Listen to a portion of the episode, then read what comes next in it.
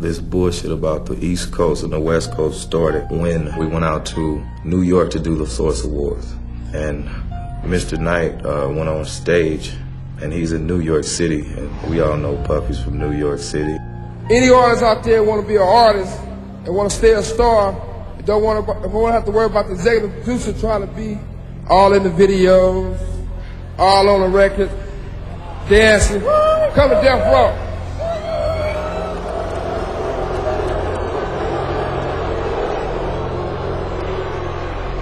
The whole crowd started booing, and then I thought to myself, like, why would you do that? The East Coast don't love Dr. Dre and Snoop Dogg. The East Coast ain't got no love for Dr. Dre and Snoop Dogg and Death Row. Y'all don't love us. Y'all don't love us. Well, let it be known then. We, we know y'all East Coast. We know we at East Coast and F. I'm the executive producer that a comment was made about a little bit earlier. But con- check this out. Contrary to what other people may feel, I would like to say that I'm very proud of Dr. Dre, of Death Row, and Suge Knight for their accomplishments. And all this East and West that needs to stop.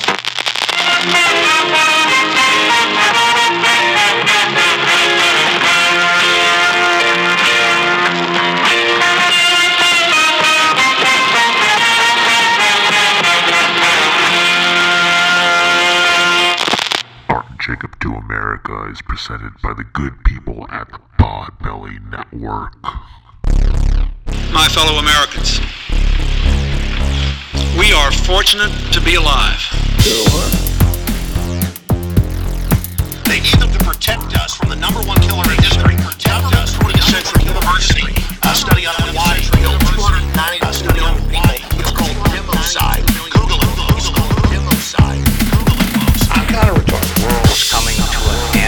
Everybody wanted everybody all the details about the flying discs that we had in our possession. Had in our possession. There's an old saying in Tennessee. I know it's that's in probably Tennessee. Is I Tennessee. Shame on, shame on, shame on you, shame on you. Fooled. Fool me, we can't get fooled again. Like we always do about this time. Boom. All right, everybody, welcome to episode 322 of the Art and Jacob Do America podcast. I am your host, in the place to be, Mr. Jacob P, and sitting right across from me, in a lovely Mexico jersey, is the brown Recluse. My recluse. Hawaiian Mexico jersey. your tiki Mexico jersey, is the brown recluse, Mr. Art Trail. Art, say hello to the millions. The millions. What the fuck is going on, guys? Hope you're doing well.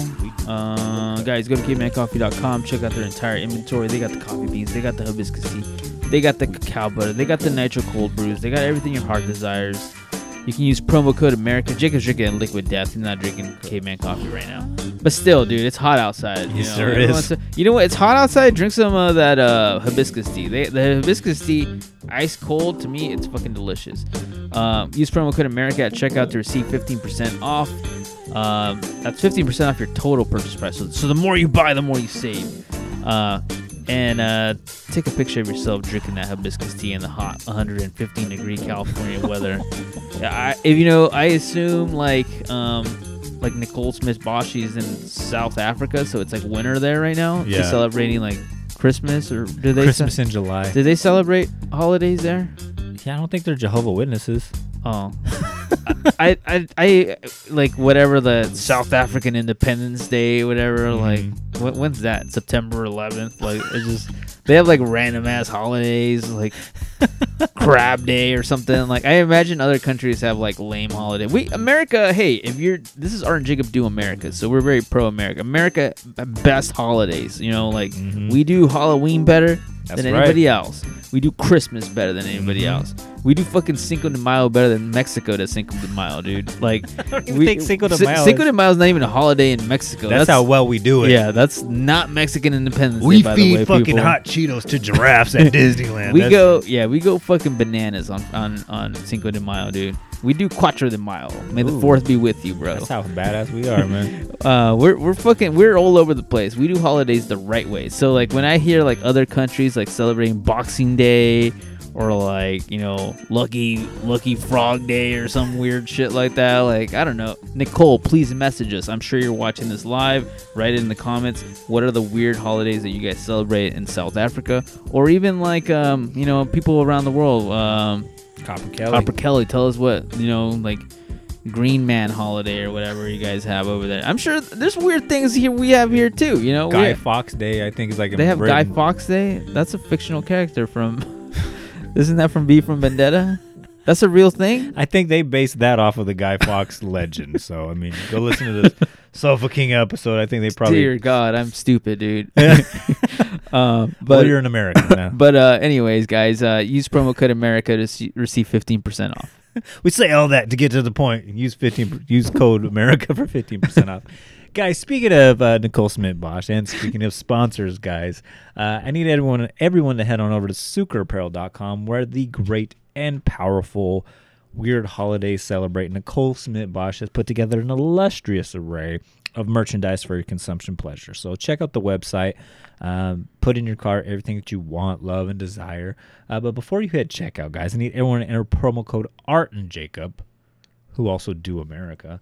Um, I need you guys to put Art and Jacob as the promo code, and she will give you 10% off your entire purchase. But guys, we're not here to talk about weird holidays and fucking, you know, all of our fans around the world. Uh, Art, who, what are we here to talk about today? Guys, we are here to talk about. I guess it could be phrased differently. This is how I'm going to phrase it. I'm going to phrase it as the East Coast, West Coast hip hop beef. Mm. Uh, you know, if you grew up in the 1990s, you know exactly what we're talking about. We grew up in the 1990s, Sure so we definitely know what we're talking about. We definitely lived it. We were children of the street. Literally. we were. Uh, we, it felt like everybody at this time period was trying to be like the most gangster, the most thug that they can be. Like it was almost like a competition of like how fucking hood you can be. Like who is the most gangster at this time period? At least here where we lived in California. Hey, Holmes, I got the most Ben Davis. Yeah, dude. Like everybody was wearing Ben Davis. Everybody was wearing starter jackets. Like it was fucking what are those uh, Nike Cortezes? Like Yep. Nike Cortezes and starter jackets and three flowers. Mhm. Everybody Those belt buckles with like those the cholo your- belt with buckles. the the old English initials on them Yeah. and shit. I gotta get one. Bring those back, dude. Like you know, I know dope. Jesus keeps trying to bring back Menudo, like if it went out of style. But like, bring back fucking cholo belt buckles. I'm gonna go buy one right after this today, Let's dude. go to Mercado Latino, man. With, with all our Patreon Hey. money. Yo, check this out, dude. Shout out to people that have been listening to this podcast long enough to know that at one point we had a, a guy named Eric on this podcast. Shout out to Eric Castillo. Our boy Eric Castillo is getting married in a few weeks, like literally about three weeks from now. Yeah, next month, huh? Next month. So not only do I, I gotta get, gotta get him a fucking housewarming gift or whatever, the fucking, you know, milkshake maker. or Here's a whatever they- toaster because you decided to elope. yeah. It's like, all right, done. That's gonna happen. Whatever is on their target target wish list, no problem. But they are both big wrestling fans. Like they're fucking wrestling nerds, which is adorable. Um, but I really want to go to Mercado Latino because I want to see if they'll make me a luchador mask. You have a luchador mask back there. Yes, sir. a luchador mask, and I just want to have them write like his and hers, like on on the on the luchador mask. And I thought that would be like an adorable Christmas or not Christmas, an adorable wedding present. Mhm. So I was like, I gotta, Damn, that's I- really good. I gotta find a way to make that happen. I'm running out of halves time. on that? we can go halves on that, dude. That'd be cool. I, I we're running out of time because like the wedding is like less than a month away now, Yeah. but it's got to happen now. Yeah. I, I keep telling my girlfriend like, wouldn't that be a cool idea? She's like, yeah, but also the wedding is like on the 10th of next month or whatever. Dude, they got that Mexican work ethic. They can do that right in front Yeah. of you. Oh man. yeah, give me thirty minutes. Hold on, hold on. I'm in my lunch. Hold on. They're like eating a fucking sloppy Joe and Takis. It's like, hold on, hold on. It's done. It's done. It's done. It's done. Squeeze a lemon on it for me Yeah. real quick. Yeah, hold the string. Hold the string. Ah. Yeah, I don't know, dude. Uh, yeah. If you've never been to Bakersfield, California, we have a place called the Mercado Latino, and Mhm. it's like the most legit. Static X metal band, famous metal band, played there once, dude. Sure did, yeah. Yeah, it's pretty legit. It is like the greatest swap meet of all time. Also, Yeah. they like if you have like thirty dollars, they'll tint all your windows for you, dude. Oh, for real? I need Yeah. to get my car tinted like dude, get your car tinted. I need to get my I need to get my front windows tinted, and I'm not even joking. I got like my my Mazda. I got everything tinted for like hundred and thirty dollars. Oh, okay. So not thirty dollars. I was being, I was exaggerating. But that's still really cheap. one hundred and thirty dollars, dude. And there's fucking warranty it for life. Yeah. They said when my di- when I die, my grandkids warranty it. This that they're done. They don't have a choice. They'll take care of you. They'll fucking take care of you. They they're just born, walk down to the notary that's lo- conventionally located like two like aisles down. They're, they're in slavitude to you now. Like, they they are your slaves now. If your window goes bad, mija, take care, of Mr. Mr. take Pixon here. Yeah. That's how business is done Yeah. at the Mercado Latino. But we're not here to talk about the Mercado Latino, guys. East Coast, West Coast beef. You said it beautifully. We lived this war. Like we watched this unfold in front of our eyes. You know, the beginnings, middles, and end of it all. Um, I'm a, I, a year older than you, so I think I was a little bit more invested in this. And to be honest with you, like when I got into like hip hop, it was because of like artists like Dr. Dre, Snoop Dogg, and Tupac Yeah. and like they they literally took me from like you know collecting ninja turtles and power rangers and shit to being like oh dude like i'm all about the streets homes and like where getting all like you said getting all gangster with it there's literally like pictures of me like i go from like a like a nice little like armenian possibly armenian little boy with like the haircut like that goes yeah. to the side or whatever to being like oh wow you are a really light skinned cholo and shit. So but i was obsessed with like all things like west coast related. And like for me like east coast music just seemed like like that was like the old school. Like that's that's what old people listen to right? Yeah. like the east coast just didn't even exist anymore and i think that's like when we talk about the east coast west coast war that sentiment was like all over the country and like the east coast really felt that you know, to me, this like I I kind of joked a, re- a little bit when I said like everybody was trying to out gangster themselves in California at least. We um at least I felt like when I listened to like Dr. Dre's The Chronic or something like to me it felt like something worth like fighting for, something worth dying for. Like it was like literally that intense. Like I would listen to it and be like, you know, fucking seven year old kid like out there pretending that I'm like killing people and shit because like it felt that raw. It felt like you know West Coast, like you know whatever Tupac and Dr. Dre say, like like it felt really really real to me. but they it wasn't just like violence for violence sake or whatever right like it was violence against you know police brutality you been you know against you know injustices and you know we were coming out of like reaganomics and sure, shit yeah yeah, sure. I didn't really understand that element of it, but like I understood like fuck the police, and it was like I didn't really understand the ins and outs of like of you know why fuck the police. I just knew like you didn't like the police. You didn't. The Oh, police yeah. were the authority figure that were always trying to like hold people down. Like they they weren't there. They were just out there trying to like find a way to screw you over. And that's the way it felt like to me, like growing up. Mhm. And you know whatever you know political thing we've covered that on the Dr. Dre like Chronic album, whatever. But like, um, when we did go check out that out, go check out that podcast episode. But Episode as, 300. as as far as you know what East Coast West Coast felt like to me, to me West Coast felt really California, felt really fucking gangster. Like it felt like this is what it is. Like this is like fucking like flannels were really popular at that time here in mm-hmm. California. Like every gangster had like a flannel on and like lokes and like it was really fucking real to me. Like it that's what it was what I was surrounded by. it literally felt like you walked out your front door and like the people that you saw like on MTV, like you know Dre's and you know later on like Mack 10 and all that shit. Like it felt like you were just walking outside and like looking at your next door neighbor kind of thing. Whereas like East Coast, like with like the Run DMCs, like it felt like a Halloween costume, like you Yeah. know with the big Dookie chains and you know the Kangol hats and stuff. Like it's just like I can't relate to that because that Yeah. just seems like some Halloween shit. To me, you know, despite like liking a lot of the East Coast stuff, like I I'm a huge Nas fan. Like I love Nas. Uh but I what's you know, right away you see like I hate to say like the fashion really mattered, but like you saw the way like like Nas dressed, like Nas was wearing like a giant parka jacket and Timberlands and like It's like that's not how people in California dress. Like, what's what's 112, up, what's yeah. up with that? Like, why are you wearing a jacket? It's fucking it's hot as hell, dude. Like, we're dirt. It's a heat wave.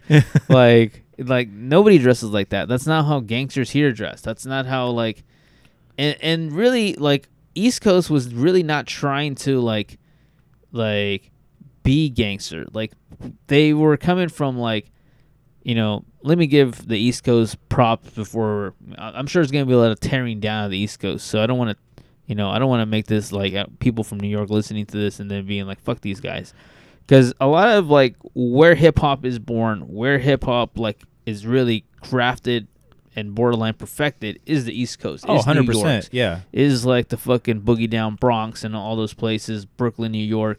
Like that is really where it's like where it's it's crafted in those basements with like DJs putting together like music to like have b boys dance to it and that sort of thing. The elements of hip hop kind of thing. You know, Absolutely. tagging, you know, uh, break dancing. Things that are still pretty relevant in hip hop today, to this day, right now.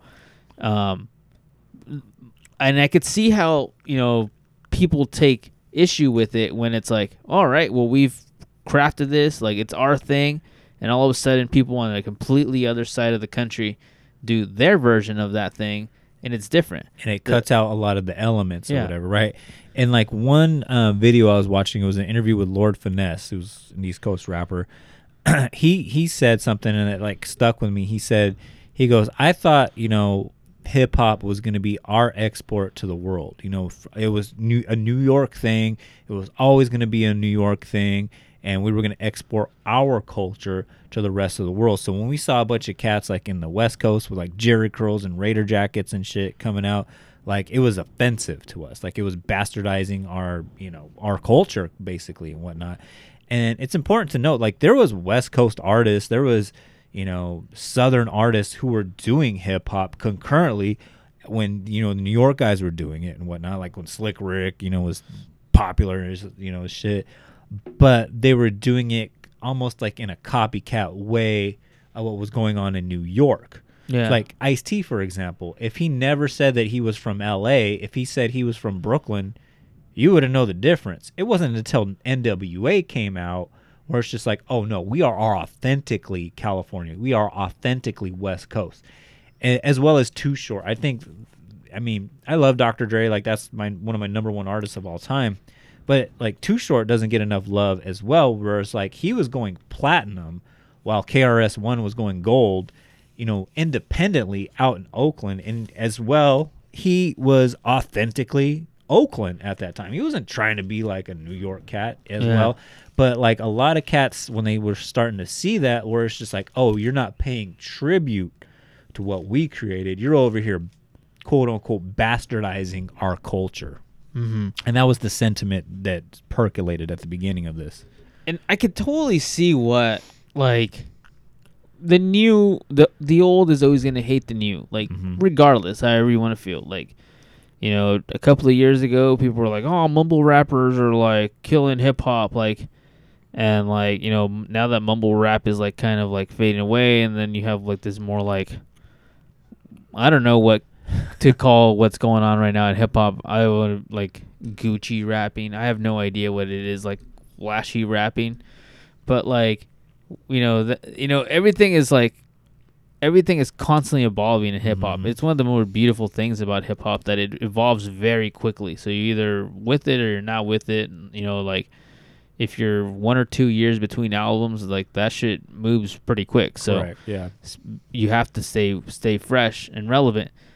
Um, and this was probably the biggest thing, like biggest thing that had happened because New York had been reigning king supreme for so long. You know, from like the Run DMC days with like the no shoelace type of thing to like eh, I, even before that, like, Sugar Sugar, Hill. Hill. Gang and that sort of thing. Like that before that, like the rapping, the flows are pretty similar to you know it stayed pretty consistent for almost like 12, 15 years, like the New York style of of rapping, where it was. I don't want to say it was more percussive rapping, but it was like the flows were not that creative. Like they were creative, but they were not like And I and I do think like it, it was evolving, and it was evolving in a New York way, kind of thing. Where like eventually, yeah, like the flows would change with like Slick Rick, and then later on Eric B and Rakim, where like it got Yeah. more complex, and then it started moving into like you know where KRS One, like where it started to get more intelligent. Like they call him the teacher for a fucking reason, whatever, right? Then it got super like Afrocentric and whatnot, where it was l- turning in from like this like party music to where it was like becoming almost like jazz, like where it was the music for intellectuals. Yeah. And like to give the East Coast their due, like that very much was happening. And then all of a sudden, you know, too, it starts to get really political with like Public Enemy and stuff. So it went from being like this passe fad to like this really important cultural movement. Yeah, no, I 100% agree with that. A couple of things that like when you listen to that that style of hip hop during that time period, like there were a lot of like piano samples and that sort of thing, like jazzy style, like jazz hip hop was kind of being born in that era. And I could see how like, you know, the evolution was this is going to be more like um like some of the deepest most poetic shit was about to happen. And to hear something almost the complete opposite happening in California where it's like no this is the grimiest fucking like most violent shit. And it, it was just polar opposites like it, it was something was somebody was gonna at some point get their feelings hurt Yeah. and to me and then really like the the thing that the the fucking match that sets the the, the blaze of fire and i didn't really know this this element of this the story up until like doing research for this podcast but um the Tim Dog song, Tim Dog, which Yeah. is the worst rapper name, by the way. That's like literally just add a dog to your first name. But he does. Shout out to Snoop Dogg. Well, D.O. Snoop. Well, Snoop is not his first name. Like Snoop. If I met a guy named Snoop, like in real life, I'd be like, "Hey, that's fucking. That, you should just add dog to the end of that name." Like, It makes more sense, yeah. But like, if you just met a guy named Tim, you like you're just copying his math homework.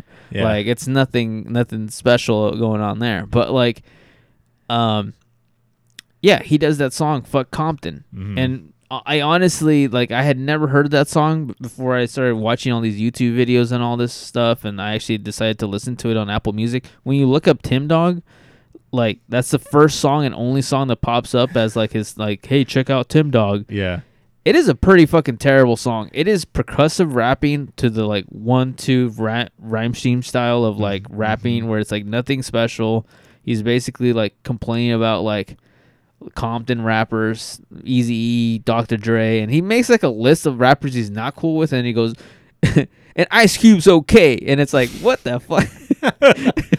oh, they're homie. yeah, just like, uh, all right, dude. It's it's a pretty terrible song, but it I could see like right away, like I But- could see how people would be like, oh, there is like a fuck what's going on in the West Coast. That And that was like a very hard sentiment that had been percolating because I believe that "Fuck Compton" song comes out in 1991 um, on an album "Penicillin on" or "Penicillin on Wax" is the the EP that Tim Dog has, and he was basically saying what a lot of New York, not just artists but fans were already feeling to begin with that like in 1988 when NWA blows up, when Ice Cube blows up, when Too Short blows up or whatever, right? And you got this totally different sound that's coming out that they can identify with. Yeah, it's it's still hip hop, but it doesn't sound anything like they've ever heard. And instead of like embracing it like it's like, oh, this is another evolution or another style of it, it's automatic like hate, hate, hate. But they weren't explicitly saying it, you know? And this was like the first time this was actually, you know, put out there. Ice Cube even even says like the first NWA tour when they get out to New York, they were actually booed off stage. I mean, they're playing literally like the first NWA album. You know, I mean, technically second, straight out of Compton, which is considerably, you know, very like production wise, very East Coast sounding. Yeah. But it has you know a little bit more you know West Coast flavor on it. But they get straight booed off stage, and this is like a classic album. This ain't no fucking you know like. Yeah, I gave props to Too Short, but like he has like one or two good songs on his CD, and then the rest is kind of like I fuck bitches. They swallow cum. You know, it's just like whatever kind of thing. but like th- this is like excellent rap. You have three excellent rappers like in that group, as well as like two DJ slash producers in that Huh. fucking group. But they're getting booed off stage because it's not Eric B and Rakim. It's not fucking KRS One. So they get booed off stage. So that sentiment had been percolating on the East Coast for quite some time. until '91 when fucking Tim Dog just straight up just says, "Hey yo, fuck Compton." Yeah. And one of the things I was watching this, I think it was on Joe Rogan when Ice Cube was on the Joe Rogan podcast. Ice Cube talks about how like that song comes out and like nobody on the west, everybody on the west coast is kind of puzzled by it. They're like, mm-hmm. "What the fuck?" Like, Yeah, we looked he up to you guys. Yeah, why is he saying this? Like, that doesn't make any sense. There was no beef. It kind of came out of nowhere. Like, we we like you guys, and then all of a sudden it's like, fuck Compton, and then like names a bunch of dudes: Dr. Dre, Eazy, like N.W.A. DJ Quik, It- Compton's Most Wanted. Yeah, Yeah, Ice it- T. Yeah, I I could see how that was that was the road that was gonna happen, but no one really retaliates. He, and he mm-hmm. mentions that it's like nobody on the West Coast wanted to say anything because those are kind of our heroes. Like mm-hmm. we're not gonna come out and say like fuck New York, like like New York is kind of where all our heroes are from. So yeah, it'd be like LeBron James or like, yeah, like a like you're a fan of like a certain sports team, and then like you know they their main player says "fuck you" or whatever. It's like kind of puzzling kind of thing. you Yeah. know? So you're not gonna stop supporting that team. It's just that one guy kind of thing. Yeah. Yeah, no, I mean, but it, but it definitely like a, the thought of like, man, fuck those guys. Like, what's going on? It definitely started to cross their mind of like, should we say more? Should we like fucking escalate this? Like, And Dr. Dre on the Chronic, like, and that was like one of the biggest like mysteries too. Like as a kid, I didn't know who the fuck Tim Dog was. me was. neither. I, I didn't even. I just I just I didn't know who that was. I thought he was talking about some dude down the street or Yeah. something. Like I got like when they were dissing Eazy E like on Dre Day and shit, Yeah. but like when he like Snoop was calling him like Tim MUT and shit, like I didn't know what the fuck he was talking about, but like now it makes sense because it's like, oh, okay, we'll we'll start saying shit because we're we're real gangsters. We're not some fucking dude like some New York suburb, you know, Yeah. that really liked Run DMC and that we're offended that other people from another coast are saying something. Yeah. So there was kind of a response back on the Chronic, uh, but where it really starts to like spiral a little bit further is that like radio DJs, hip hop magazines, in particularly the Source, and you know Ice Cube also he was talking about this on Joe Rogan as well as you know throughout history, um, Ice Cube talks about this, where it's like we would notice that hey, we got people like Too Short who are selling platinum albums every single year. We got, you know, NWA going double platinum. We got, you know, obviously the Chronic, you know, being bumped, you know, from here to fucking, you know, the International Space Station or whatever, right? But in hip hop media and on hip hop radio, and it, this is important to note too. Now, I mean, you turn on the radio and it's all hip hop or whatever. There's like five or six like hip hop stations. But back in the day, there would you'd be lucky if you had one radio station that would play you know hip hop. MTV would play like one hip hop video a day, and that would be it. Unless you were watching like Yo MTV Raps or BET would play you know Rap City or whatever. Right? It was a very it wasn't where it is today. It was very congested. And you had artists that were blowing up from the West Coast, but they were getting no love on the East Coast with radio DJs, hip hop magazines, like I said, in particularly The Source. Uh, they would go out of their way to put a KRS One who would barely move 100,000 units.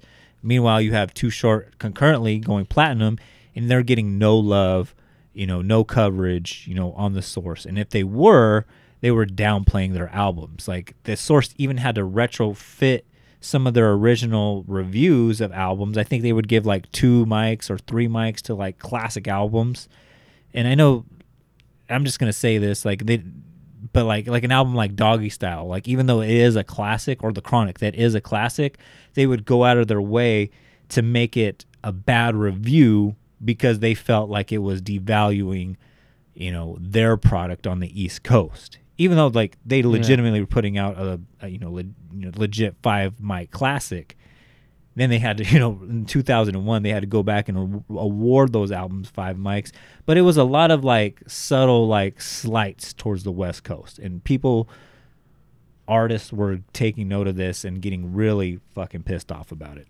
You know, it's funny because at this time period, um, wasn't Tupac and Biggie were kind of like the young up and comers, mm-hmm. not really a part of the scene just yet, but they were the young up and comers, and Tupac had already been signed by by a West Coast label. I don't think it was Death Row just yet, but he had interest on the West Coast. So and Biggie was still unsigned. Yeah. So the way Tupac figures into this is like he is an actor and a rapper, and the way he gets his foot in the industry is through um, Digital Underground. Um, go back, you know, on your Apple Music or Spotify. Digital Underground, right, Yeah. right, right, right. The guy, the main guy from Digital Underground, um, he's the guy that does like his alter ego is, you know, the Humpty Hump or whatever, right? But Tupac was like a background rapper and dancer for that group, and then you know he obviously gets his record deal, his solo record deal. And mind you, Tupac is born in Brooklyn. He was raised in Baltimore and then spent some of his youth out in Oakland. So he's very much kind of like an East Coast and a West Coast guy. His first album, I believe, is um, 2Pacalypse Now. It very much has like this like New York sound to it, and he's talking about a lot of fucking you know you know Afrocentric um, you know, issues and you know, it's very politically motivated, right? He's like it sounds like a cousin to like a public enemy or whatever. Very strong album. Yeah. But very much like it's an Oakland rapper sounding like public enemy.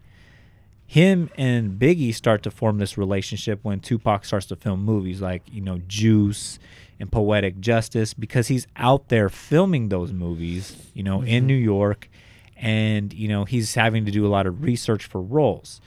And so I guess like the way like Tupac and Biggie met is that Tupac was doing an interview with MTV and he was actually bumping one of Biggie's like, you know, mixtapes or his demo tapes or whatever, right? Before he even gets signed by Bad Boy. He sees this, takes note, he says, Yo, I'm the guy that's rapping, you know, on that, you know, tape that you have bumping in there. So they form like this friendship.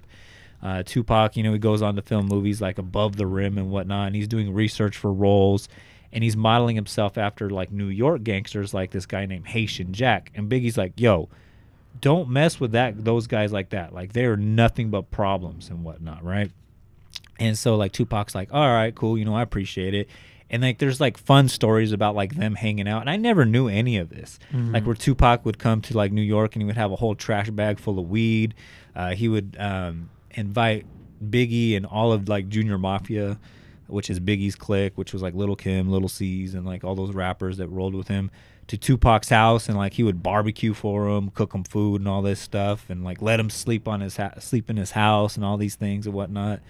And uh, they formed like this really strong bond where like eventually like Tupac would bring Biggie on the road with him and basically let Biggie in the middle of Tupac's set do his whole set kind of thing. So like they were like very friendly artists with each other.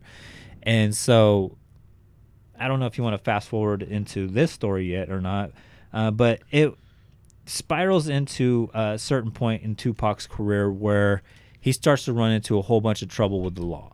Yeah. Uh, he gets in trouble for shooting at off-duty police officers. He finds him in this. He finds himself in the middle of like this rape allegation. Dude, Uh, that's a so that story, that rape allegation story, is fucking weird because it's like, it's not so much Tupac rape allegation as that he allowed like other his friends to go in and like rape a girl like while she was unconscious and all this stuff and like, uh, I don't know. I the more I looked into it, the more I'm like, dude, I have more questions than answers while looking. I could see, you know, he he does serve some time for that, but it, but it is kind of a weird story altogether. Mhm. I was like, man, that's that's Yeah. a weird like story altogether because like he had consensual sex with a girl. He gets up to go to the bathroom. His friends go into the room and start having sex with her. And from Tupac's angle, he's just like figure like, oh, she's a hoe and he, she's just having sex with these Uh-huh. other guys after me or whatever. But and I guess he bounces or whatever. And I guess it comes out later that those guys actually raped her or whatnot. So Tupac's like legitimately like puzzled, like, dude, I'm being accused of being in concert with people, not actually doing the rape or whatever. But anyways, we say all this because at this time, this is like we're a Tupac's like what, like 22 years old at this time. Yeah. Like he's like finding himself like in the middle of all of these like legal battles. Mind you, he's having to take care of his mom, all of his family, like with all of his rap earnings. And mind you, he's not like a platinum selling artist at this time. He's doing considerably well. Mhm. Uh, he is in movies like Juice and you know Above the Rim and shit like that. But like he's like not only having to take care of himself, but he's taking care of his family and taking care of all of these legal bills. Like he has like problems from like Atlanta, New York, and LA, like all over the place that he's having to handle and shit. And so the the story goes that like he's just like you know what i'm just gonna make appearances on people's records like i'll cut him a discount and i guess like he mm-hmm. was like gonna get like seven thousand dollars for doing a verse on a little Shawn record and i don't even know who the fuck little Yeah, sean don't know who is that is. yeah and apparently it doesn't happen but um what happens is is november 30th in 1994 uh, Tupac, you know, he's walking down the street in New York, and he's walking to this quad studio, which is, I guess, near Times Square. And as he's walking down the street, um, Little Cease, who's a part of like Biggie's crew, he sees uh, Tupac going down the street, and he's like, "Yo, Pac, what's up?" And you know, they start to talk in typical New York fashion, where you know he's like three stories up, and like Tupac's on the ground, you know, talking back and forth to him, and he's telling him like, "Hey, man, I'm here to." record a verse. And he's like oh yeah me and big and puff we're up here we're recording you know uh, this song called get money or whatever. And like he's like all right cool man i'll see you in a minute. And i guess as soon as tupac enters the recording studio in the lobby two um, robbers you know hold everyone up and hold them hostage. I guess tupac uh, he hesitates for a minute because he's got you know a you know a gun in his waistband. He's like, "Hey, what do I do something?" And I guess he hesitated too long to get down on the floor, Yeah. and he gets shot five times, and it's it's crazy because like I never knew the extent of this, Mhm. but I guess he gets shot two times in the head, one time in the chest, and then one time in the testicle, and I guess somewhere else too. But I was just like, man, like he literally gets fucked up. Like he somehow survives this, right? Yeah.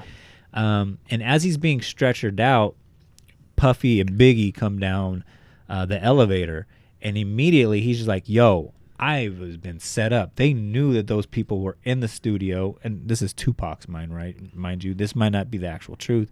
They set me up. They knew that this was going to happen. They jacked him for forty thousand dollars worth of cash. I don't know what you were doing walking down New York with forty thousand dollars in Yeah. cash, and I guess like twenty thousand dollars in jewelry. Um, so in his mind, he thinks Biggie and uh, Puffy set him up, and um, he gets checked into a hospital, but checks himself out the very next day. He gets shot five times, two times in the head, one times in the testicle. Yeah. Checks him out of the fucking hospital because he has a court date the next day in New York where he gets convicted of being in concert for a rape. Yeah. and gets sent to jail.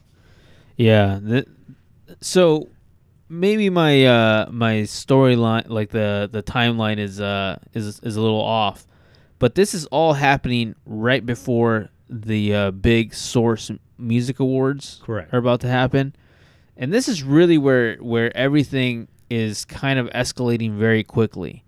Because Biggie was recording his his his album, he was doing the Get Money song. Mhm. But one of the other songs that had I believe already been recorded Yeah, before this shooting actually gets before all this happened was another song called "Who Shot Ya," and that's really where a lot of this drama is about to really escalate. Because there was tension before with the Tim Dog song, but again, nobody really cared about Tim Dog. Like Tim Dog was a fucking like ant in the hip hop industry, like compared to what was about to happen. But Biggie was blowing up. Tupac had been in movies. You know what was happening on the West Coast was that West Coast was really taking over. You know, the Chronic was really big.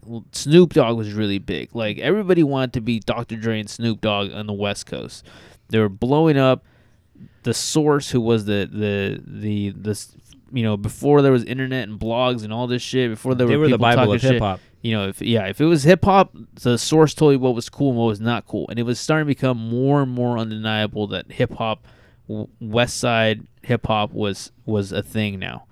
So that happening, and you know, not that long after, a song coming out called "Who Shot Ya" really created a division between the two things. Mhm. And if the division was there, but nobody wanted to say it, it was about to get said on national television. Yeah. Because this is really where the story really, really like, you know, if Tim Dog threw a match in there, this is fucking Snoop. Dogg and Suge Knight throwing a fucking nuclear bomb into this thing. Because it gets really escalated here. And to kind of go back a little bit and to marinate on the Who Shot Ya song, it, it's really important to note that, again, like you said, that song was recorded before the, Yeah. quad, the quad studio shooting. But the way the record companies worked at that time is, is you recorded a song it had to go through you know the departments and whatnot, and you know they had to add you know little finishing touches on it, and it was a much slower process. So it came out three months after it was actually recorded, which in real time, Tupac gets shot in November. And by February of 95, Who Shot Ya, which is a B side to the Big Poppa single, comes out. And it seemingly seems like he's talking directly to Tupac because just the month before, uh, Tupac in jail, because he gets convicted, you know, the very next day after he gets shot of, you know, rape allegations, quote unquote, uh, he's in jail at Rikers Island, you know, like the worst prison you can be in in fucking, you know, in New York. He does a, an interview with Vibe magazine, and he the it's a very popular magazine where it's just like is Tupac crazy, and it shows him like in a straitjacket in jail, and like it's this very lengthy article where he's talking in detail about how he knows Puffy and Biggie set him up, and it wasn't explicitly Puffy and Biggie who shot him, but it was associates with Biggie. Now I mentioned Haitian Jack, and there was another um, gentleman uh, and I have his name written down somewhere else. Uh, but it's people that were also affiliated with Biggie's crew Yeah. that he knew. So it's just like, how could he not know who shot him, right? And I guess Puffy went down to Rikers and assured him, like, hey, we had nothing to do with this. We had no idea that they were there. And he goes, how the fuck you know that I'm coming? Little Caesar was like in the fucking window, like watching me coming down the street. But you don't know those other guys came down the street and those are also your homies and they robbed and shot me. How could you not know? And I can kind of see where Tupac is coming Yeah. from at that point, right? You're like, we're supposed to be good. Like I barbecued for you. I let you sleep on the couch and shit like that. And so he does that interview with Vibe. I believe that's like in December, comes out in January or whatnot. February, the next month, Biggie comes out with a song called Who Shot Ya? Yeah. And DJ Quik does an interview with I think was Vlad TV where he says like if I didn't know any better, you know, he goes the actual producer of that song comes out and is like, "Yo, this song was recorded way before this all happened." Has nothing and when you listen to the lyrics it has nothing to do with Tupac. But if I didn't know any better, I would have thought too that like, "Hey, this was talking about shooting Tupac." Yeah. but I guess it wasn't or whatever, right? So fast forward to what Art was talking about in August of 1995, the Source Awards. This is where you get those famous quotes. Yeah. And I watched the entire like award ceremony like on YouTube, which is Uh-huh. f- available in super low quality and shit. Yeah. And it was a like it was like one of the most fucking badass fucking award shows ever. But there was a lot of tension in the air from the get, even before Suge even like opens his mouth or whatever. Right? The crowd is rowdy. It's in the middle of New York. They're booing. I think Outkast wins like best new artist. Yeah. And they're an artist that's like not even from like the Yeah. East or West Coast. They're straight from Atlanta or whatever, right? of like, all people, Andre 3000 kind of stirs the pot a little bit. Yeah. By saying, you know, like, everyone in here is talking about East Coast versus West Coast. Well, the South has something to say. And, Yeah. like, that to me was just like, you know, it was like the first time. And I think they win the award pretty early in the award ceremony. Mhm. That is like the first time that it's like clearly stated East Coast versus West Coast, and they and but the South has something to say about it. Mhm. It's the first time that really it's been acknowledged versus like that there are two sides to this, and they don't like each other. Yeah. But nobody had said it up until like now it's been said. Mm-hmm. Tim Dog kind of said it, whatever. No one really, cared. West Coast didn't even care, but like this is the first time, and it's being said in a room full of rappers, where it's like, Mhm. oh, now it's It's it's, on. out there. Like, So Death Row and Death Row puts on like a hell of a performance too. Like all of the hits that you've heard from like 92 up until 95, like they perform like a melody of that shit like at the Yeah. award show and pretty much, you know, the crowd shuts the fuck up because the music does the talking for it. Yeah. Uh, but then I believe it's like two segments later, Death Row wins the award for best um, soundtrack album, which is for Above the Rim, Uh-huh. a Tupac movie, right? The movie that he actually has to do research for, you know, his character, which is Haitian Jack, the guy that ends up shooting him. Jimmy Henchman's the other guy that Mm-hmm. robs Tupac or whatever, right? But anyways, uh, this is like that famous quote where Suge, for whatever reason, he has no involvement in making the record, but he accepts the award for Yeah. best, you know, well, soundtrack. a bunch of the Death Row. Is this when he brings out like a, a bunch of guys on stage with him? it was just one guy, Danny Boy. Oh, okay. Yeah. There's another time where like they win something and like he brings like 20 guys on stage with him, and it's like, oh man, what the fuck is going on? Well, it was after this. yeah, yeah. Because they win a bunch of awards, but he gets up on stage and he says, any artist that wants to be an artist and doesn't want the executive producer dancing all in the videos. All in the videos. Yeah. The famous quote or whatever, right? He goes, come to death row. And he's obviously taking a shot at Puff Yeah. Daddy because at this time, Puff Daddy's always in the video Yeah. dancing, saying something, and the song don't have anything to do with him. You know what's funny about that, and we'll get into it later on, but we'll do you know skip a, around a little bit. Um, Puff Daddy does go out up to him after the uh, like at the after party and says like, "Hey, who were you talking about?" And then he says, "Oh man, I w- you know I wasn't talking about you. I was talking about Jermaine Dupri," which is like really funny because Jermaine Dupri at this time period like he hadn't really blown up. He hadn't started rapping by himself, but um, I I thought that was a really really funny thing. Like I was like, I didn't know about that. That's that is a little bit of a chicken shit moment for For Suge? from Suge. Yeah, Oh, there's a lot of chicken shit stories with Suge. He's not the monster he makes himself out to be. Uh, but it's funny because to bounce around a little bit, Puffy actually, and I'll give Puffy props for this. Yeah. He actually comes out later in the night, you know, because after Suge says this, like tensions start escalating more and more in the crowd. The crowd gets more and more rowdy or whatever, Yeah. right? Uh, but later on in the show, Puffy comes out and he goes, "I'm the executive producer that comment was made about," and he goes, "All this East Coast West Coast shit needs to stop." I forgot what. I think he was presenting an award or something, and like Faith Evans was like right next to him. And so, but I'll give Puffy props for that. He calls Yeah. it like straight shot. I agree. I think you know he. I felt a lot of people were trying to escalate it, and he was really trying to like, yo, this is fucking stupid, dude. Like, like we're out here, we're making a lot of money, and like you guys are trying to start a war, and like, come on, this is fucking stupid to try to do this. childish. But you're talking about like, people that are like in their early 20s, Yeah, like yeah. with a lot of money or notoriety or whatever, right? Um, but um, th- further on in the night, again, the crowd just keeps getting rowdier and rowdier and rowdier and whatnot, right? And the funny thing about that is when Suge Knight did that, the first one where Suge Knight went up there, um, Questlove, the drummer for the Roots, he talked about how that happened, and he told like his crew, and they were like, "We're getting out of here right now. We're all leaving." so the the Roots pretty much took off, which are like Philadelphia rappers. They have no like, they're like, "We're not part of this shit. We're out of yeah. here." yeah, we're East Coast, but not really. Yeah. Like we're we're next to the office in Scranton, Dunder Mifflin and shit, right? Yeah, yeah. Uh, but yeah, exactly. Like there was a, there's a lot of stories like that where people were taking off because the crowd was just getting rowdier and rowdier. And it was a New York crowd all the way, right? They had Yeah. strength in numbers. I mean, yeah, Death Row was present. Yeah, they're Yeah. affiliated with Bloods and Crips or whatever, but you know, You had Wu Tang showing up with like ski mask on and shit like that. Like Yeah. these guys are like not. These guys are like literally removed a few months, a few years removed from like being drug dealers and like doing crimes like in New York streets, and like now they're at the Source Awards. yeah, Shaolin is just outside of the folk those fucking doors and shit. Yeah, right, yeah. right. So they got all the confidence in the world, and so Dr. Dre wins fucking producer of the year or whatever, right? And then the boos just like fucking come echoing down because he beats DJ Premier, who is on the East Coast, Uh-huh. their version of Dr. Dre or whatever, and you just hear the boos ray down or whatever, and so Dr. Dre gets up there, and you can tell he's about to do it. Same thing Puff Daddy was gonna do, or whatever. Like he's just like, oh man, why, I'm getting too old for this shit or Yeah. whatever. At the old age of 27 years old and Yeah. shit.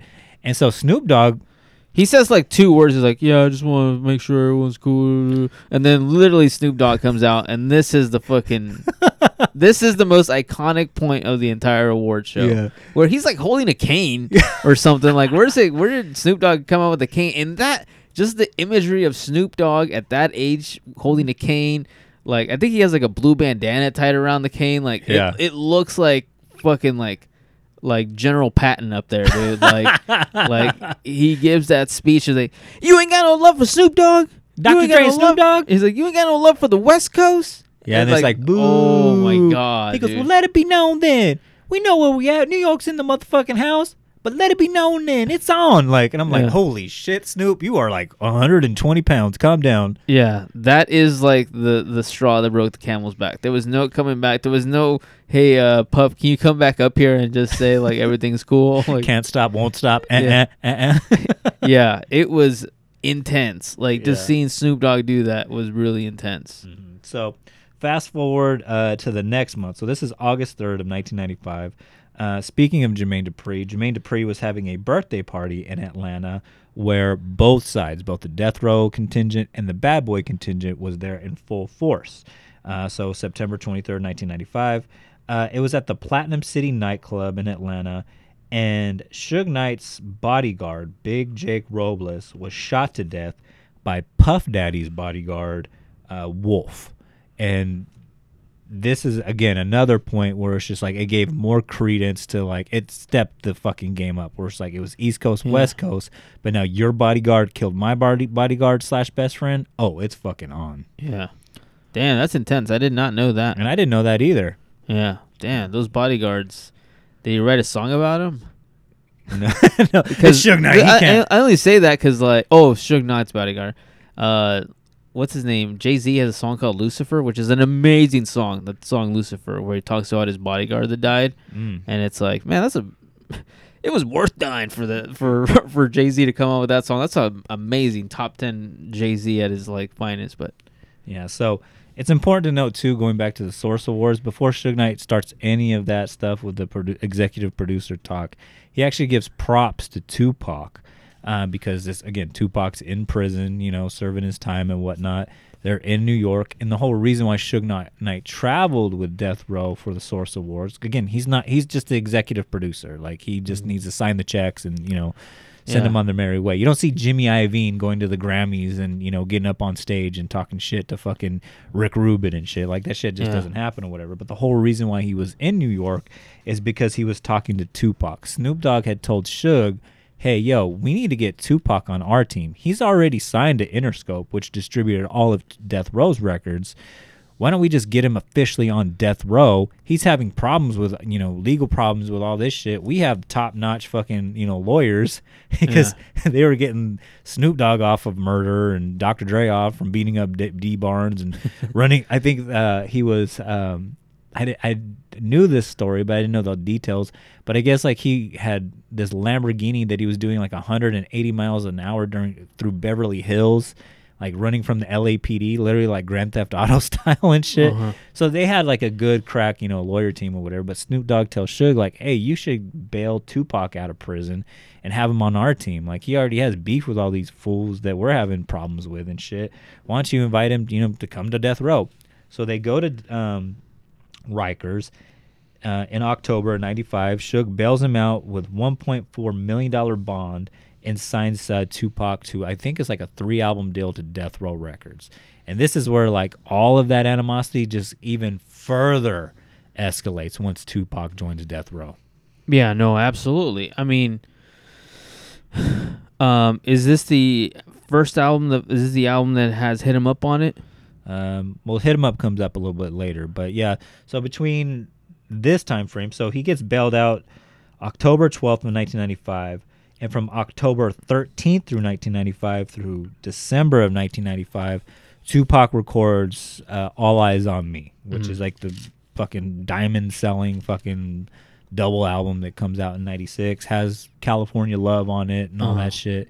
And when you listen to that album, and I was listening to that album all throughout this week, it doesn't really make any mentions of like any East Coast, West Coast stuff. And when he's talking about, you know, getting shot five times, resurrected, like all this shit that people think is like Tupac faked his own death because we get shot later on, you know, in 96 or whatever. Yeah.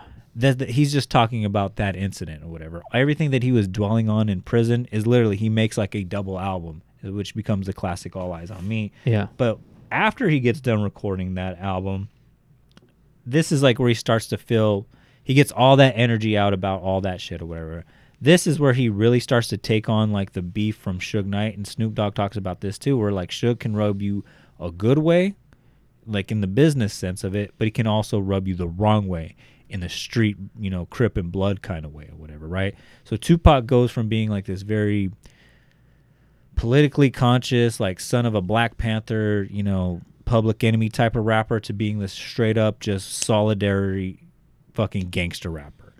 And he takes on like that beef that Suge and Puff have, and he goes full bore, full bore with what his thoughts and sentiments were about Biggie and um, Puff were during that shooting, and writes that song "Hit 'Em Up," which, in my Yeah. opinion, is like the dopest fucking diss track of all time. It's also like the meanest. Yeah, yeah, he talks about fucking his wife and shit. Yeah, and there's a whole thing. Is it Faith Evans that's Mhm. his wife at the time period, and how like she may or may not have been faithful to to Biggie, and all. There's all kinds of things going on around that time period. Uh, but yeah, it is the fucking meanest like diss track out there. Like I don't know if it gets any worse than that. He literally starts the song. That's why I fucked your bitch, you fat motherfucker. Yeah. And what Art's talking about too, I guess, like bef- during this time period, um, Tupac invites Faith Evans to a recording session and says like, "Hey, we'll give you two hundred and fifty thousand dollars, a quarter of a million dollars." If you sing on this song, and I don't know how she didn't think like this was gonna be a fucking setup. Yeah. And she talks about it too, and she's like, "Yeah, you know, me and Biggie were married, but like we were going through some shit because like he was over here fucking little Kim, getting her pregnant and beating the shit out of both Faith Evans and little Kim. So I mean, Biggie isn't the angel that some people make him out to be, Uh-huh. uh, but she was kind of like the estranged wife of Biggie or whatever.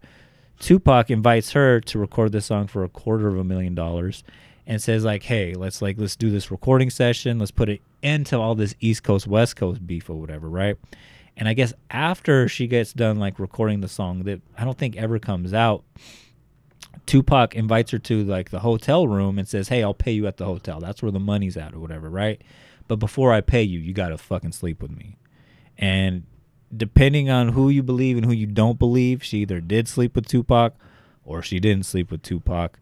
Uh, but it's still like kind of like a shitty fucking pawn move to make, or Yeah. right? Yeah, that's that's pretty uh that's pretty low, man. Yeah. That's pretty low from Tupac, man. Um I don't know. I, I didn't know like that part of it. I just thought it was like he paid her to be on the song and then they just ended up hooking up or something. I Well, didn't know. I didn't know it was like prostitution to like the high, highest level. I, like- I I don't know. Like depending on who you believe, like either Faith Evans recorded the song and didn't get paid for it, her version, Uh-huh. or the version that many other people tell is that like yeah, she did take the 250 and fuck Tupac. Yeah, damn. Um, yeah, I don't know. That's that. I mean, yeah, that whatever happens happens, but it's like that. That is like the ultimate like diss track. Like it's, it's a pretty like. The first verse of that song is like some of the hardest shit, and then like, um, who's Tupac's crew? Is it the Outlawz? Mhm. They come out and they don't, you know, they're not Tupac, so they're just like saying a bunch of random shit in the background, but um yeah it, it is a pretty fucking like intense song you know hard to listen to us like knowing the background of the story but yeah Yeah. it's pretty intense So that's how powerful like that is. And then like Shock G, the guy that does the Humpty Hump from Digital Underground, Uh-huh. he has like a really like sad interview where he's like, it's at that moment where like I didn't recognize my best friend Tupac anymore. He had become somebody else. He became like Suge Knight's pawn and like this whole East Coast West Coast thing because he's like a lot of people don't realize is like Tupac's fucking half of his family lived out in New York. Uh-huh. So it's just like it was wild to see that he was so firmly entrenched like in this battle as a West Coast artist when he has literally multiple family members in New York kind of thing. yeah that that is pretty sad you know tupac gets gets like uh gets a lot of love in california and and and people in california will always love tupac but you know you start to see like the the the you know the devils that surround people like really Mhm. fucking with with like terrible decisions and you know you start becoming the company that you keep and you know Suge Knight you know that guy really fucking like brought out the worst in people Oh, like, 100%. so much so that even at this time period already Dr. Dre was like maybe I should probably leave Yeah. this seems to be escalating pretty quickly like I could probably do this as like a solo artist and like Yeah. you know and that's happening in the background not the main part of the story happening right now but the chronic was already a huge success and really wants to just not be part of this like whole gangster thing that's happening right now like because it looks like it's escalating Mhm.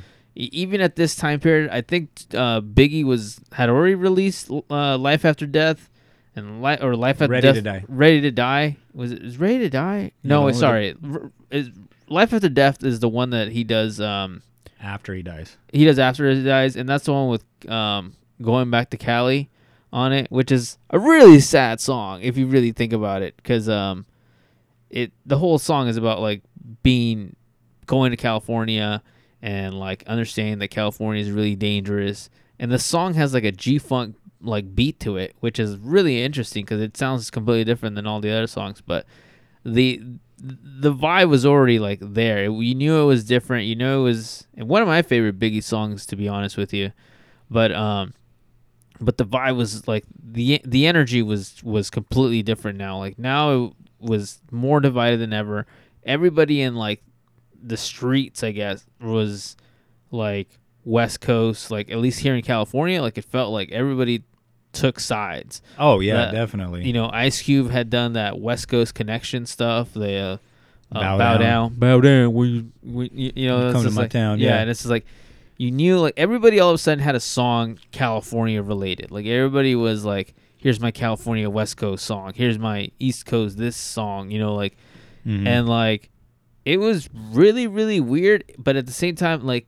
At a, as a kid, I thought it was really, really cool. Like you felt like you were part of the game. It felt like sports though. Yeah, Yeah. to me, like, cause like, and I always viewed it as like NBA, like, where it's like it was always East versus West, right? In Yeah. the NBA, right? Like that was the NBA Finals, the the top team from the West versus the top team in the East.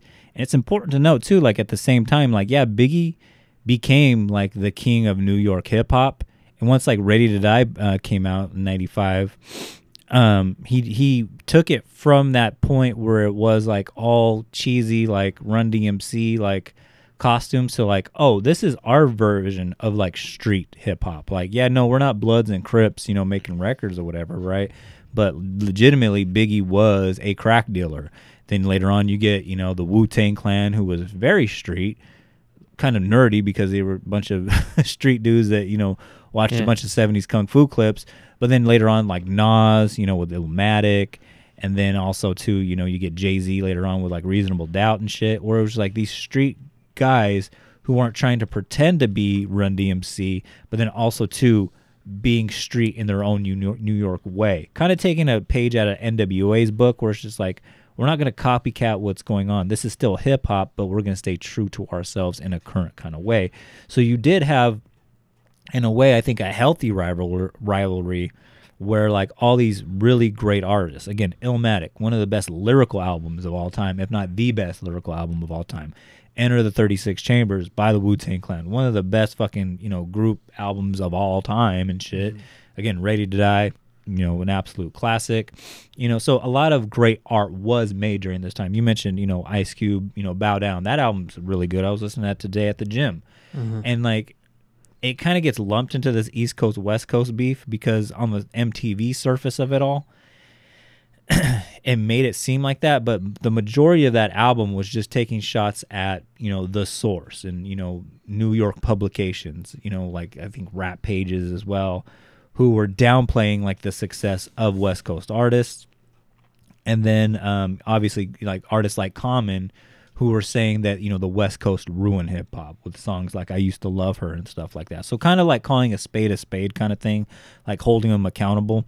So you did have like a lot of great art being made from this. But then back on the street level of it all, while this was happening, I guess in December of '95, uh, the Dog Pound, Snoop Dogg's crew, uh, they were actually in Times Square or in Brooklyn, I want to say, recording their song called New York, New York, which is, you mentioned Biggie's going back to Cali as being kind of a tribute towards West Coast, you know, music. New York, New York originally was supposed to be a tribute towards, you know, East Coast music. Mhm. The stuff that like Snoop, Daz, and Kurupt, who's from Philadelphia, you know, grew up on and shit. So they're in New York, you know, and you can see in the music video, like there's two parts to the music video. The first part where it's just them on the street just rapping about New York, New York.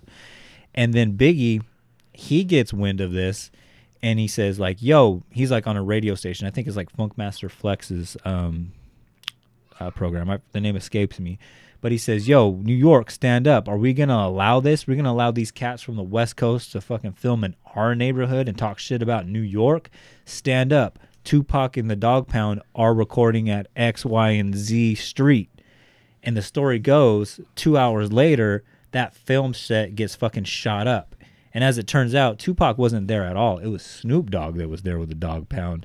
And so what they did is, or Suge does, is they splice in those segments where they are in New York, and then you get the the second part of the video where Snoop Dogg's like knocking down like uh, buildings in the background, uh, like Godzilla and shit. Yeah. because of what Biggie did. So- Yeah, yeah, yeah. Dude, so much weird shit going on. Like honestly, th- it's a really weird time period during this.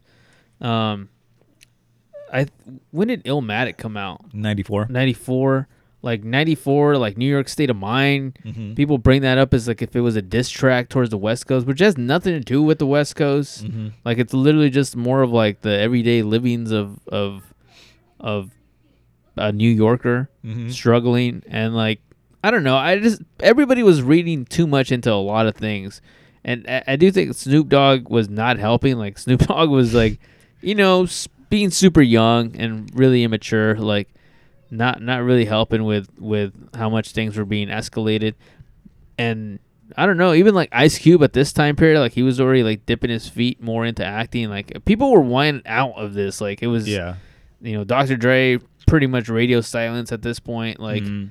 i don't know. I it, it was a weird like the beginnings of it to me like 94 92 93 94 like it was to me it was like the more intense like this is really cool part of it. Once like 96 97 started to happen 95 96 97 like it almost felt like hmm, this is all like Childish. this yeah this is way out of proportion now. Like this is no longer fun. Like and i mean something had to like something had to happen. Something had to happen where where like you know snoop dogg gets shot at in new york.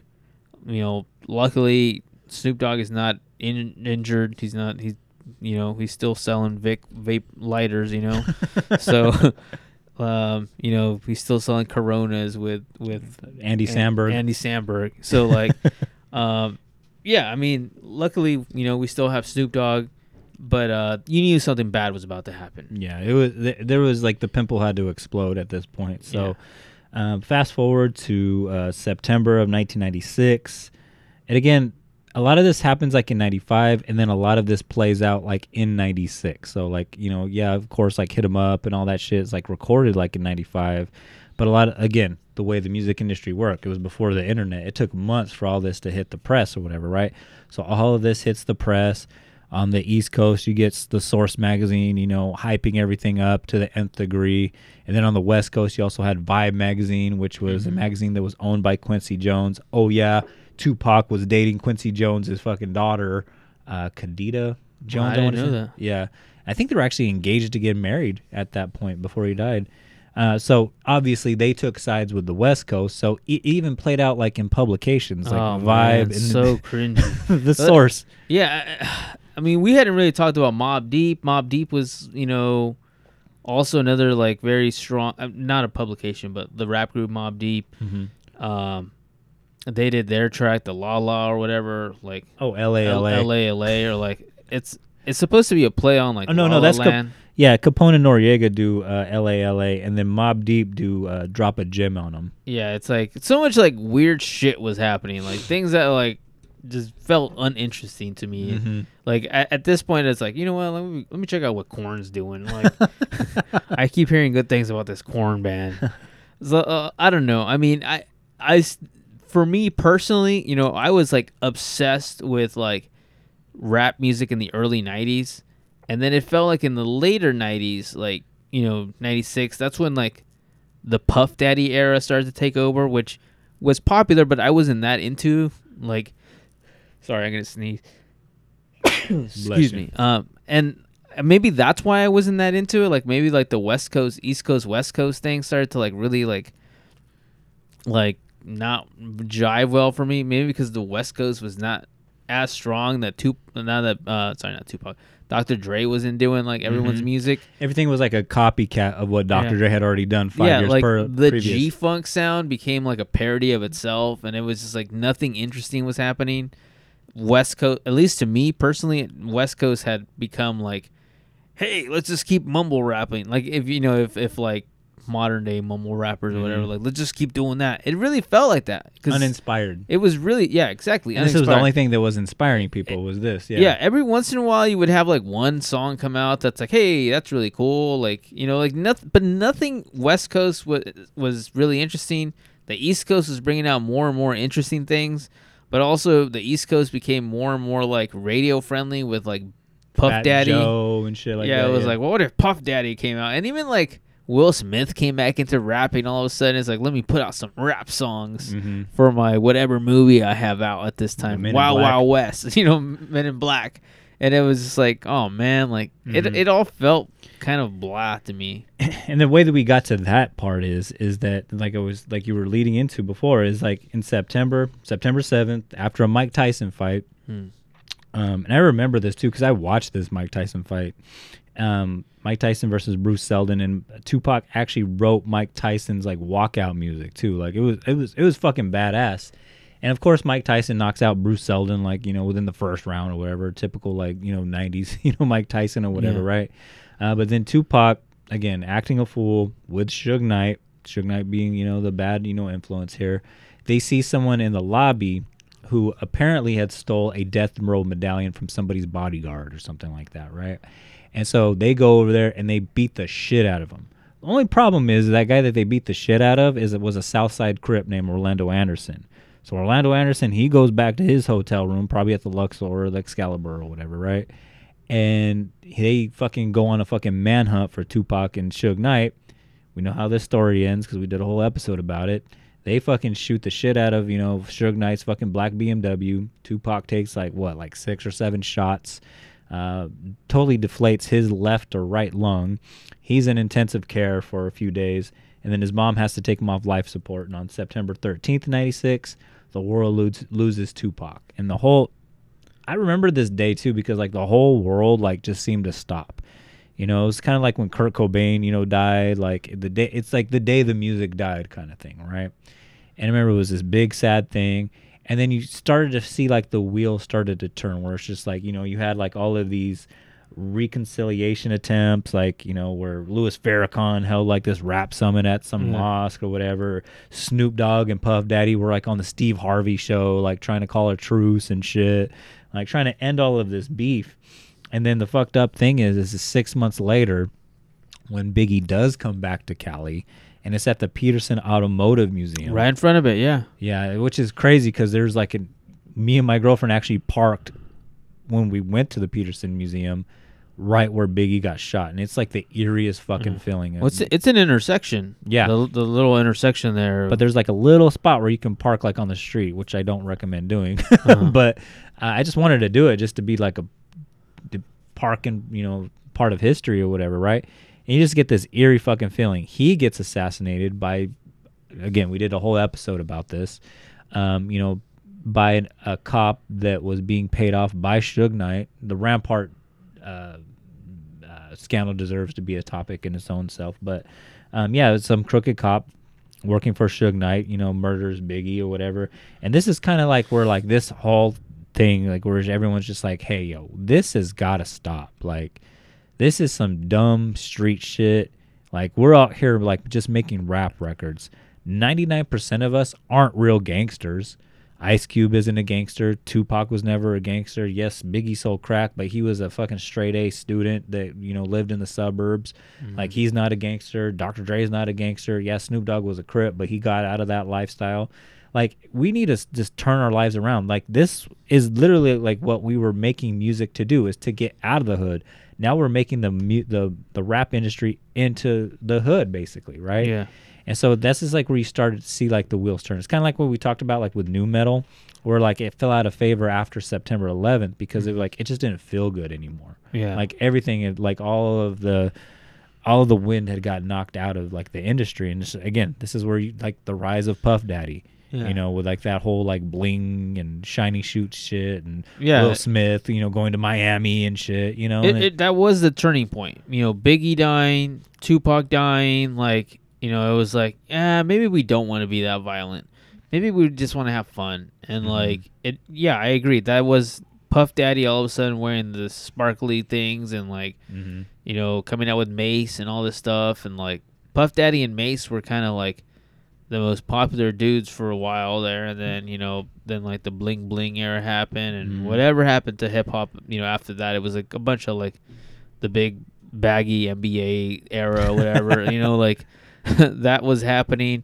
Um, but, um, but it really did feel like a the moment like Biggie died, it was like the it was like, well, that chapter's over. Like it was a really sad moment. I remember when that happened.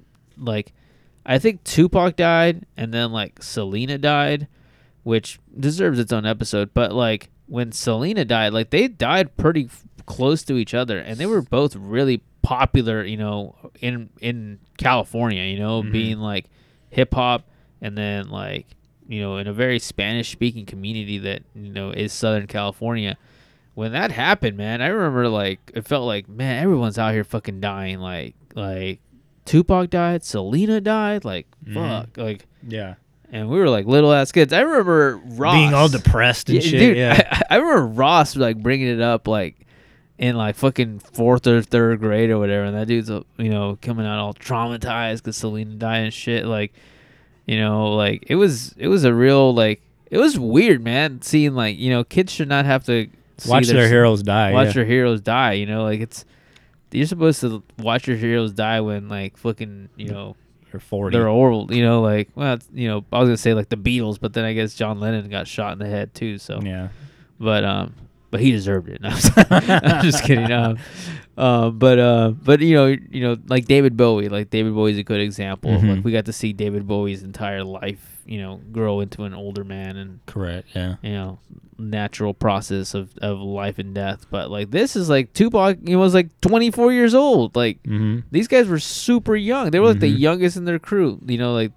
It's really, really sad. Biggie, how old was he? he was, 24. Yeah, he was really young. Like these guys were really, really young, and like, I mean, I don't know if we've ever seen guys like I know people try to make like X X testosterone like that kind of guy, and it's like yeah, and it's like come on, they weren't they're not this level. They're not Biggie and Tupac. Even even Nipsey Hussle, like shout out to Nipsey Hussle, like he's he's important to California, but Nipsey Hussle didn't have the like nationwide like you know pull that a Tupac or a Biggie have. hmm And that's where you do see the trend too, like where somebody died. Like I remember, like when Big Pun died, and they were making him out to be like one of the greatest of all time. I'm like, no, no, no, no, no.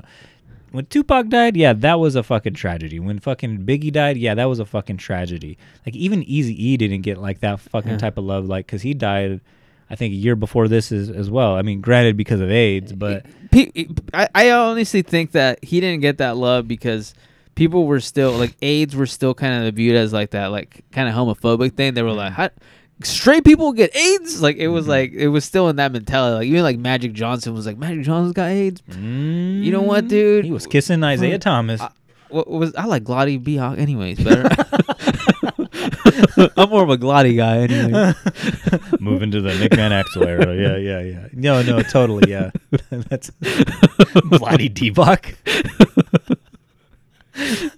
Oh, wow. but it, it was a weird time period like those early 90s like Mhm. there was a time period like you know like i honestly think that like that's why Eazy it took so long for Eazy to like get the props even like when um um straight outta compton came out that's really when like it was first acknowledged and viewed as like oh man like yeah Tragedy. you know like you know what maybe we should view Eazy as more of a tragedy and like a, a cautionary tale as opposed to like that guy that you know was part of NWA you know and like and like he's finally getting his his recognitions I feel like now we just give recognitions to everybody like Little Peep died and it's like oh come on dude Little Peep had like one album and people were like trying to make him sound like No, it- but like in the fact, the fact of the matter is, is like Tupac, like he's more popular, in my opinion. I think he's more popular now than he ever was. You know, Yeah.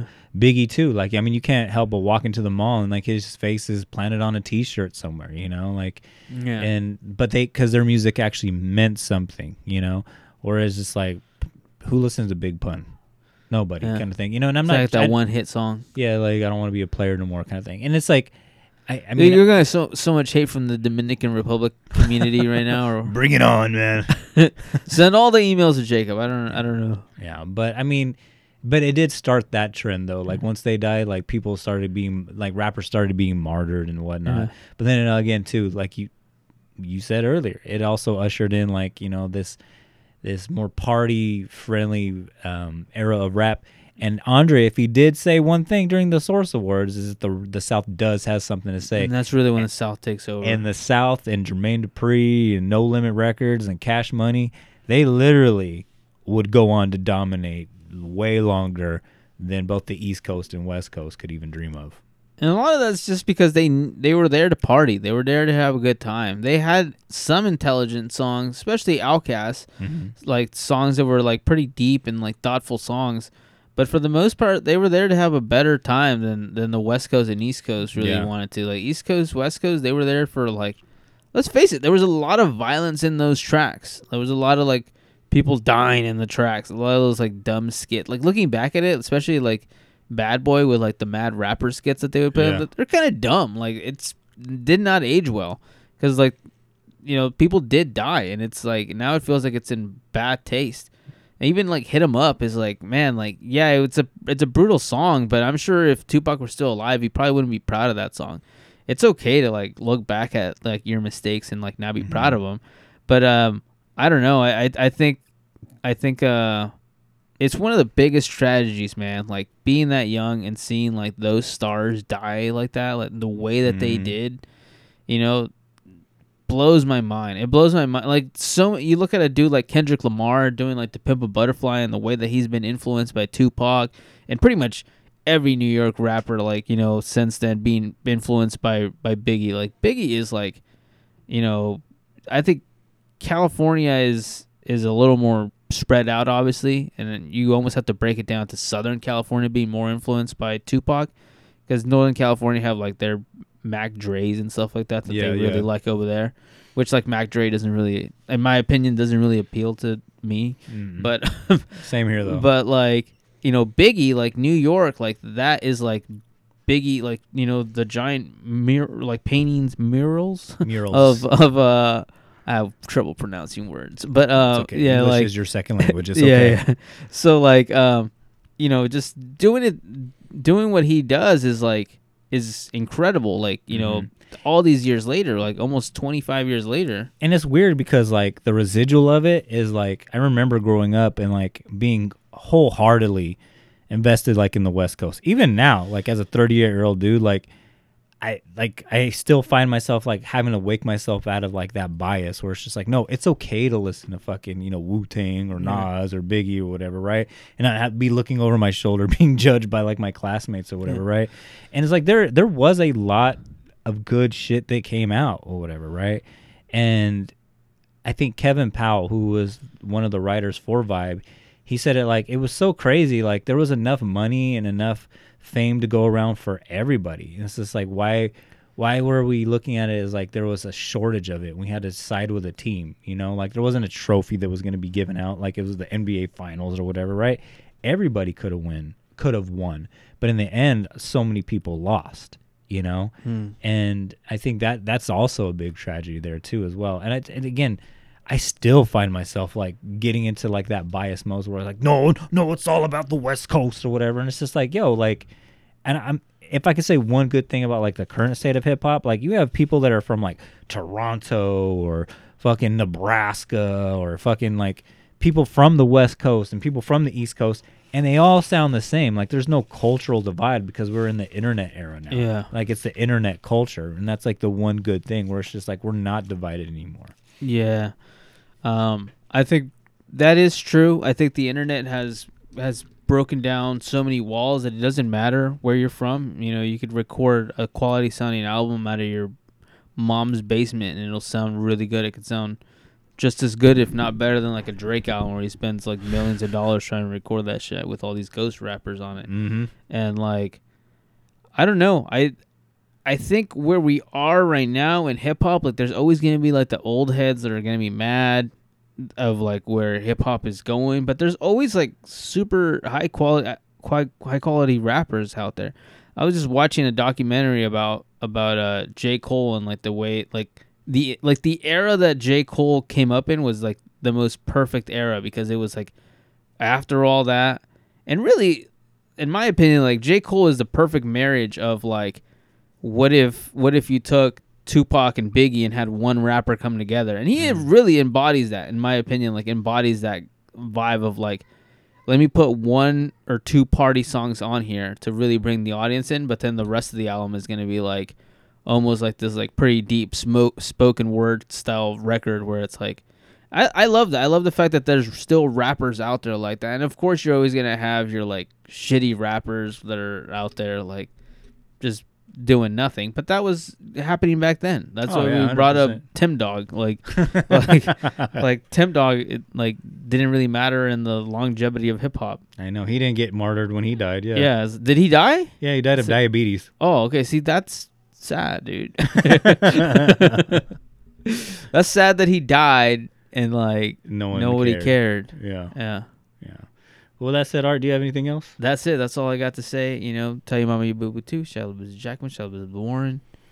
That's it. Yeah. So, with that said, guys, if you have any memories from the East Coast, West Coast era of hip hop, man, it's gonna be weird trying to name this because I, I don't know. Is it the East Coast, West Coast war, beef, or whatever? Did you say beef? I mean, hip hop beef is like a really like common phrase. Oh yeah, we'll do that then. Yeah. So if you have any comments on that, if you're from the East Coast and have some things you want to say to us in regards to us being on the West Coast or whatever, hit us up and all the social medias at Art and Jacob Do America. Except for Twitter, we are at Art and Jacob Do A1. Because sometimes, son, doesn't matter if you're in New York, you're in Brooklyn, or in Compton. That's just how a steak is done. Except for when you're in Kansas City or in Houston. I was gonna say the South might have something to say about that, Jacob. Yeah, they use some homemade barbecue sauce to slap some shit, you know, like Champ from Yeah. fucking Anchorman or whatever, right? But if you guys want to support us in any way, guys, I highly recommend heading on over to the Patreon over at patreon.com slash Art and Jacob Do America, where every single week we put together a bonus episode for your listening pleasure. So donate $1, donate $2, donate $5, donate whatever you want to donate or whatever, right? Uh, but you get a bonus episode every single week, and nine times out of 10, those bonus episodes are better than the actual episode that you're hearing today for free. So if you like us here, you'll love us over there. If you want to support us in any other way, guys, I highly recommend heading on over to artandjacobdoamerica.com. Uh, check out our, uh, follow the merch links, check out our four designs that we have currently up there. Um, there's not so much to help us monetarily as we probably see a couple cents for every purchase made over there, but um, it goes a long way in helping advertise this podcast. So if you're at a well, I guess they have these. Like I looked this up. Like it's like East Coast, West Coast night. There's actually one here in Bakersfield that happened last night. That sounds dangerous, dude. yeah, like where they're doing like a Biggie and Tupac tribute. Shout out to our boy Eddie. He's the one that fucking posted it. Uh, where like they do East Coast songs and West Coast songs or whatever. Obviously party songs. You're not gonna put on fucking Hit him up. in, no, no, you're not gonna Oh. put on fucking you know Illmatic, Oh. you know, at a club downtown Bakersfield or whatever, right? Dude, I But- saw. Oh, sorry, not to interrupt you, but I saw that Ben was at uh, New Metal Night, Mhm. and it looked like the saddest fucking thing, dude. It was just a bunch of people standing around listening to like nu metal songs, Oh. like drinking, and I was like, dude, that looks boring as fuck, dude. I was like, there was one guy who was like kind of vibing, like with like a Linkin Park song played. I was like, oh man, that's, that sucks. I become so numb. doing the robot. oh fuck! But East Coast West Coast night sounds fun. I can I can get down with some California love followed by Hypnotize, which is like a staple if you're a DJ, if you know what I mean. Uh, but guys, where if you are at East Coast West Coast night, guys, wear your official and Jacob Do America T-shirt. It goes a long way in helping support this podcast as we gain more listenership when you do that. Uh, if you want to listen to other great podcasts, guys, I highly recommend heading on over to podbelly.com where we are official members of the Podbelly Network. So go on over there, check out other great podcasts, such as our boys over at the Sofa King podcast, speaking of downtown Bakersfield, as well as our boys over at Hillbilly Horror Stories. But with that said, guys, I'm done. Time to go fucking brave this fucking 113 degree heat. But with that said, goodbye good night. Good night.